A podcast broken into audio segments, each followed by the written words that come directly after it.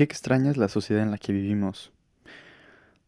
Nuestros papás, em, toda la gente, yo diría mayor de probablemente 25, 30 años, vivieron gran parte de su infancia y de su adolescencia em, en un mundo en el que no existían las redes sociales.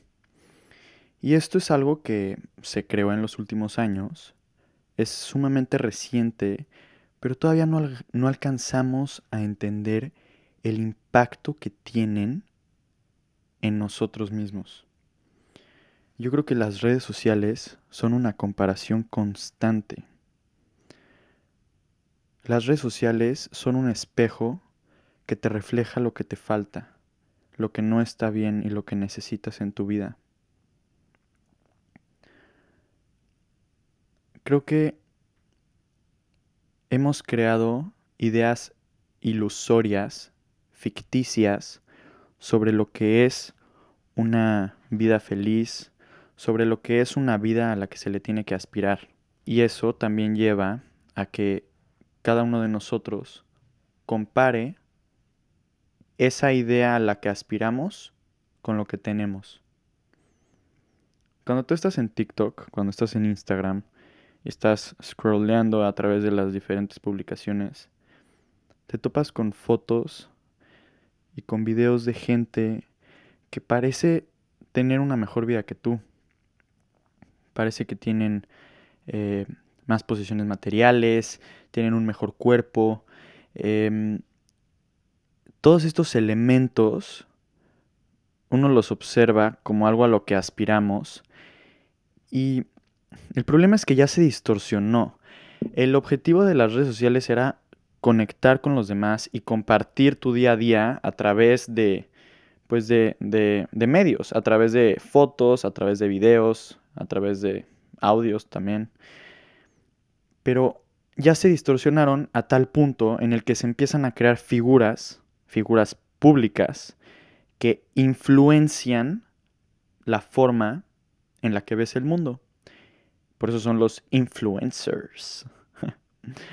Pero creo que estos influencers tienen detrás de ellos algo pues sumamente peligroso si no eres consciente de ello, que es una falsa idea de lo que tienes que tener en tu vida. Y entonces empiezan a haber ciertos estándares que tienes que cumplir porque entonces si no, no vales. Cuando tú ves constantemente estos estándares, cuando ves constantemente a la chava flaca con el mejor cuerpo en fotos en bikini, cuando ves a la pareja que está viajando por el mundo, cuando ves al hombre fuerte, bien vestido en su coche de lujo, empiezas a compararte subconscientemente esto lo haces de forma automática. Ves eso como la meta final y luego te ves a ti como lejos de esa meta y te sientes de la chingada. Yo creo que este sufrimiento que se causa con la comparación es un sufrimiento que nosotros escogemos. Nosotros escogemos sufrir por compararnos con los demás. Ahora, esta elección no forzosamente es una elección consciente. Tú forzosamente no ves redes sociales, no ves a los influencers y dices, híjole, veo que ellos están mejor que yo, yo no estoy bien y me siento mal y, tienes como un proceso consciente de lo que está pasando. No, esto pasa de forma, de forma subconsciente, pasa por abajo del agua, pero pasa. y estamos escogiendo compararnos, estamos escogiendo sufrir en la comparación. Una de las principales enseñanzas de la espiritualidad es no resistirte a la hora, no resistirte a lo que es. Esto no es solo de espiritualidad, esto es también un tema filosófico. ¿Por qué resistirte a la realidad? La realidad es como es y tú te resistes internamente, no aceptas que es así y entonces sufres y se crea un peso, se crea resistencia dentro de ti. en este caso, tú te ves a ti mismo, te ves a ti misma y te resistes a lo que es porque te aferras a la expectativa que estás viendo en la pantalla. Y como esa es la vara con la que te estás midiendo y con la que te estás comparando, si no le llegas a la vara, si no le llegas a ese nivel, si no le llegas a esa aspiración, si no eres igual que eso, entonces eres menos y eres menos valioso como persona. Entonces, ya ni siquiera va hacia un tema directo de ella tiene mejor cuerpo que yo y ahí muere. O él tiene más fuerza, más volumen muscular que yo y ahí muere. No. Va, ella es así, entonces yo valgo menos. Y ya va directo a tu autoimagen. Ya es, ella es mejor, él es mejor en la imagen que estoy viendo, entonces yo soy menos como persona. Cuando tú te resistes a lo que eres, cuando te vas a ver al espejo y no te gusta lo que ves, estás reafirmando que estás esperando ser otra cosa, no lo eres y por eso sufres. Te ves en el espejo, ves la realidad de lo que es, ves la realidad que eres, no lo aceptas y entonces haces un pacto contigo mismo de sufrir, de sufrir por lo que eres. Y ese es el tema. Aceptarte creo que ha tenido una connotación con los años hacia el tratar de ignorar tus defectos. Yo me acepto como soy. Y en el aceptarme como soy, ignoro que hay cosas que no me gustan de mí mismo. Todos tenemos cosas que no nos gustan de nosotros mismos. El tema real con aceptarte a ti mismo o a ti misma no está en que te guste todo de ti. Significa estar en paz aún con lo que no te gusta de ti. Aceptarte a ti mismo no significa ya no tengo nada de malo, me siento perfecto. No. Significa, aún con mis defectos, me acepto. Es distinto. Reflexiónalo, es muy distinto. Y cuando lo cambias, entonces ya no te tienes que esperar a ser alguien distinto para aceptarte. Ya no tienes que esperarte a tener ese trabajo, ya no tienes que esperarte a tener a, esa, a ese círculo social, a tener cierto cuerpo, a tener cierta ropa, a tener cierto dinero. Ya no te tienes que esperar a eso que quieres o a eso que aspiras para aceptarte ya como eres, con esas carencias, con esos defectos, así eres y así aceptas la realidad. Creo que el punto en el que la mente, el ego, tú mismo, se, se mete en este patrón de no aceptarse a sí mismo es en el momento en el que se compara con los demás. Y por eso traigo el ejemplo de las redes sociales. Se me hace muy interesante que los ideales que nosotros vemos en las redes sociales son un poco una elección colectiva. Todos, a través de nuestro voto, que es nuestro like, nuestro seguir, nuestro compartir, nuestro comment, estamos afirmándole a la persona que hizo ese contenido, nosotros queremos esa imagen que estás proyectando. Y aquí está el punto clave tú no quieres ser ese influencer, tú no quieres ser esa modelo, tú lo que quieres ser es lo que te está enseñando. Las redes sociales son una pantalla curada de lo que es una persona. No es la persona realmente. A veces creemos que estas eh, figuras públicas que vemos a través de la pantalla o estas personas que parece que son perfectas y que son felices a través de las redes sociales, parecería que sí son así realmente. Parecería que, que realmente sí están súper felices, pero yo creo que no. Yo creo que en realidad estas personas son igual de infelices que tú. Estas personas tienen los mismos problemas que tú y es más, hasta peores. Ahí es también donde se vuelve interesante. Ponte a investigar la vida detrás de todas esas personas que admiras en redes sociales. Y cuando te vas dando cuenta de lo que tienen detrás, te vas dando cuenta que es una imagen completamente falsa la que presentan. Es una imagen que la presentan para poder vender. La forma en la que los influencers y las personas famosas en redes sociales se hacen famosas e influencers es atacando las aspiraciones colectivas. Te enseñan lo que quieres ver y por eso se convierten en lo que son. Y por eso tantas personas lo siguen, las siguen y lo siguen. Porque enseñan lo que las personas y lo que la sociedad quiere ver. Pero eso no significa que eso sean ellos. En realidad ellos son personas completamente normales, que tienen un chingo de problemas, que están metidos en un chingo de broncas, que además, en muchos de los casos, son hasta peores de lo que tendría una persona, entre comillas, normal. Yo he conocido influencers que ves, ves su imagen en redes y es una persona completamente distinta a la realidad. En la realidad tienen unos pedotes, pero en redes sociales son todo fit, felicidad, ejercicio, glúteo, acá, cuerpo completo. Güey, come on. Es bullshit. Es completo bullshit. Ahora, ¿por qué no sale la comparación de forma tan natural?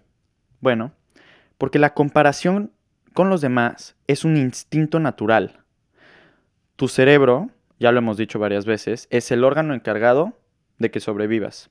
Su trabajo es analizar tu entorno ver cómo estás plasmado en él y ver qué tan seguro estás y cómo protegerte. Es un instinto natural del cerebro compararte con tu sociedad al ser seres sociales. Ese es nuestro, nuestro punto de comparación. Ver cómo están las personas a nuestro alrededor y tratamos de encajar, tratamos de, de, de un poco mezclarnos y de ser similares al resto. Uno, para que no nos excluyan, que significaría la muerte. Y dos, para poder analizar qué lugar ocupamos dentro de la sociedad. Cuando te comparas con gente que está peor que tú, te sientes bien. El problema de sentirte bien cuando te comparas con alguien que está peor que tú es que le estás tomando placer a los fracasos, fallas o situaciones de la chingada de otras personas para tú sentirte adecuado o adecuada. Esto en vez de llevar a una colaboración desde el amor, de querer conectar con otras personas, te lleva a tener un sentido de competitividad, pero un poco desde el, desde el odio, desde la supervivencia y desde el tú te chingas para que yo esté bien. Ahora, ¿qué pasa cuando te comparas con alguien que está en una mejor posición que tú? Te sientes de la chingada. Y ahí es en donde la gran mayoría de nosotros cabemos. La gran mayoría de nosotros nos estamos comparando todo el tiempo con gente que parece que está mejor que nosotros. Y de ahí el ejemplo de las redes sociales. El problema de eso es que es una pérdida de tiempo. Lo único que estás haciendo es dedicar una gran parte de tu energía, enfocarla en algo más, que además es un ideal que no es real, y de ahí agarrarte, justificarte y sentirte de la chingada y ponerte en la posición de víctima. Otro factor importante. Hubo un estudio que lo hizo The Personality and Social Psychology Bulletin, Bulletin, no sé cómo se pronuncia en inglés, que demostró que las personas somos propensas a subestimar la positividad en la vida de las otras personas. Entonces nosotros creemos que las otras personas son más felices de lo que somos nosotros y creemos que todos están mejor que nosotros. Al mismo tiempo que hacemos eso, malinterpretamos y menospreciamos la cantidad de negatividad y de problemas que tienen cada uno en sus vidas. Si te das cuenta, ¿qué es lo que refleja esta idea? Básicamente esta idea refleja el decir, tú crees que todos están mejor que tú, pero en realidad todos están igual de la chingada. Las ganas densas de querer ser un influencer, de querer ser la persona que ves en la imagen en redes que hace que te compares bien cabrón, es querer ser un superhéroe. Es exactamente lo mismo. Es como si ves la película de Batman y quieres ser ese güey. Yo te digo, está bien que quieras ser Batman, pero es un ideal. Batman no existe. Batman es un superhéroe. Es exactamente lo mismo con esto. Estás buscando un ideal que no es cierto, no es real. Y está teniendo un impacto muy fuerte en la forma en la que las personas se valoran a sí mismas. Especialmente lo veo en las mujeres, con los estándares de belleza. Hay varias estadísticas que muestran esto, pero las mujeres, especialmente adolescentes, con el aumento del uso de las redes sociales, también ha, habido un aumento muy considerable de los desórdenes alimenticios, de los trastornos psicológicos y de forma general de la percepción de belleza que tienen las mujeres en ellas mismas por los estándares que se les ponen. Entonces, conforme pasan los años, se va distorsionando lo que es bello o no es bello. Hace 20, bueno, no, hace 20 no, yo diría más, hace 300 años, el estándar de belleza que había era muy distinto del que hay ahorita. La belleza va cambiando conforme va cambiando la sociedad, es como una tendencia. Y entonces hoy llega una tendencia que tiene que ver con un cuerpo delgado, con curvas, con cierto volumen, pero tampoco tanto. Y es como este equilibrio perfecto que tienes que tener. Y que si no encajas en ese molde, no eres bonita, no eres atractiva, no vales. En primer lugar, creo que eso no es cierto, porque es una manera muy blanco y negro de ver las cosas. Si no cabes en este molde, no pienso que eres atractiva. Yo creo que la atractividad de una persona es muy subjetiva. Para lo que a ti se te hace una persona guapa, para mí puede no serlo. Y viceversa. Y el segundo problema de ese molde es que vamos a ser realistas. Una cantidad muy pequeña de personas pueden entrar en él. ¿Y todo el resto qué? ¿Se quedan afuera como un tú no vales? Todas las mujeres que no tienen el cuerpo perfecto, ¿qué son? ¿No son bellas? ¿No son atractivas? No mames. Está de la chingada. Está de la chingada porque además yo tengo mujeres cercanas en mi vida que yo observo cómo la comparación de su cuerpo frente a los estándares de belleza las lleva a afectar lo que creen que valen. Entonces ven a esta supermodelo acá, trajecito de baño, no sé dónde en la playa, y comparan su cuerpo, dicen, yo no soy así, entonces soy fea, soy no atractiva. Y empieza también hasta un odio hacia sí mismas. De odio mi cuerpo, odio cómo me veo, odio, odio, odio, odio. Es la, la forma de resistencia más pura, más intensa. El odio hacia ti mismo es la resistencia más intensa que puede tener una persona. Y es altamente tóxica. Altamente tóxica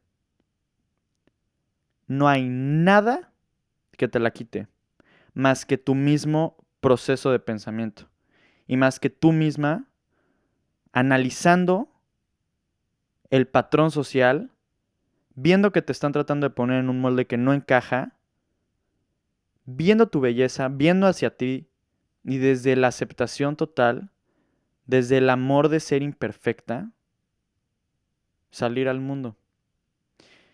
Y es muy chistoso porque luego las personas que se aman a sí mismas, a pesar de sus imperfecciones, son las más atractivas.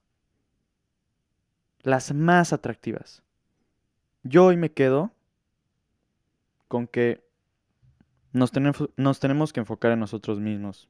Tenemos que dejar de tratar de buscar lo que todo el mundo nos dice que tenemos que estar buscando.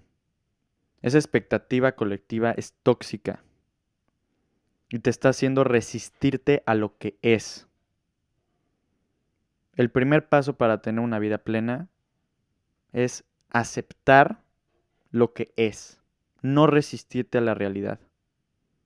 Y eso incluye dejar ir eso que te dijeron que tienes que tener, eso que te dijeron que tienes que buscar.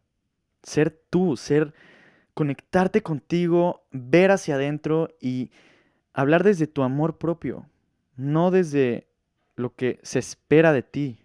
Espero que te haya interesado este tema. A mí personalmente me interesa mucho. Creo que hay mucho de qué discutir sobre esto y las redes sociales van a ser un tema que vamos a estar tocando muy seguido. Te agradezco mucho por tu tiempo. Gracias por estar aquí. Me da mucha paz y mucha felicidad saber que me escuchas. Y nos vemos en el siguiente. Bye.